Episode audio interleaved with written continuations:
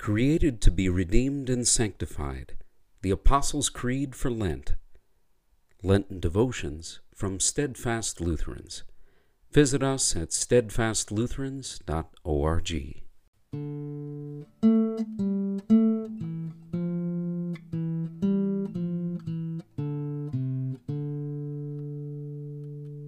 Wednesday of Lent 2.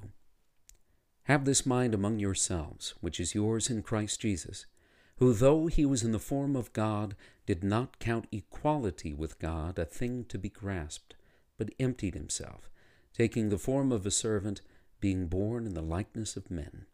Philippians 2 5 through 7. Jesus is God. He is the second person of the Trinity. Paul writes that Jesus did not count equality with God a thing to be grasped. Jesus did not have to strive for godhood. He was already equal to God because he is God. Jesus is God, but he didn't flaunt his deity. He didn't make a show of it.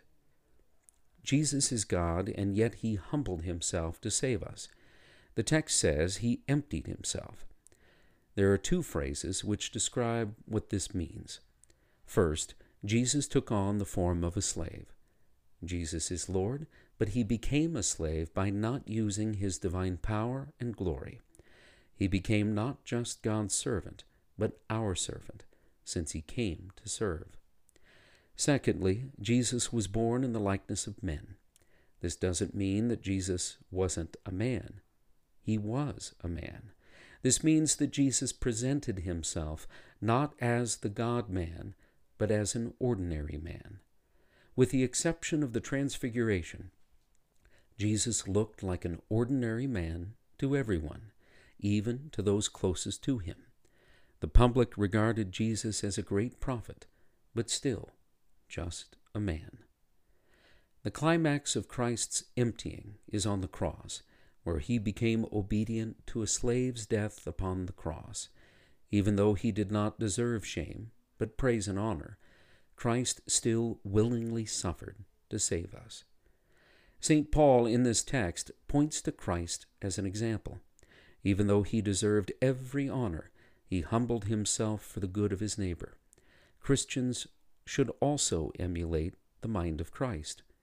Christians look after the interests of others because Christ looked after their interests first. We act not from ambition, but from a humility which springs from the humility of our Lord.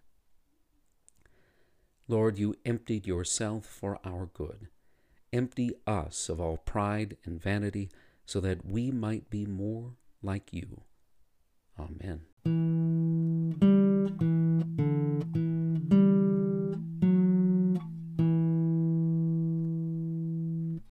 Come back tomorrow for another Lenten devotion from Steadfast Lutherans.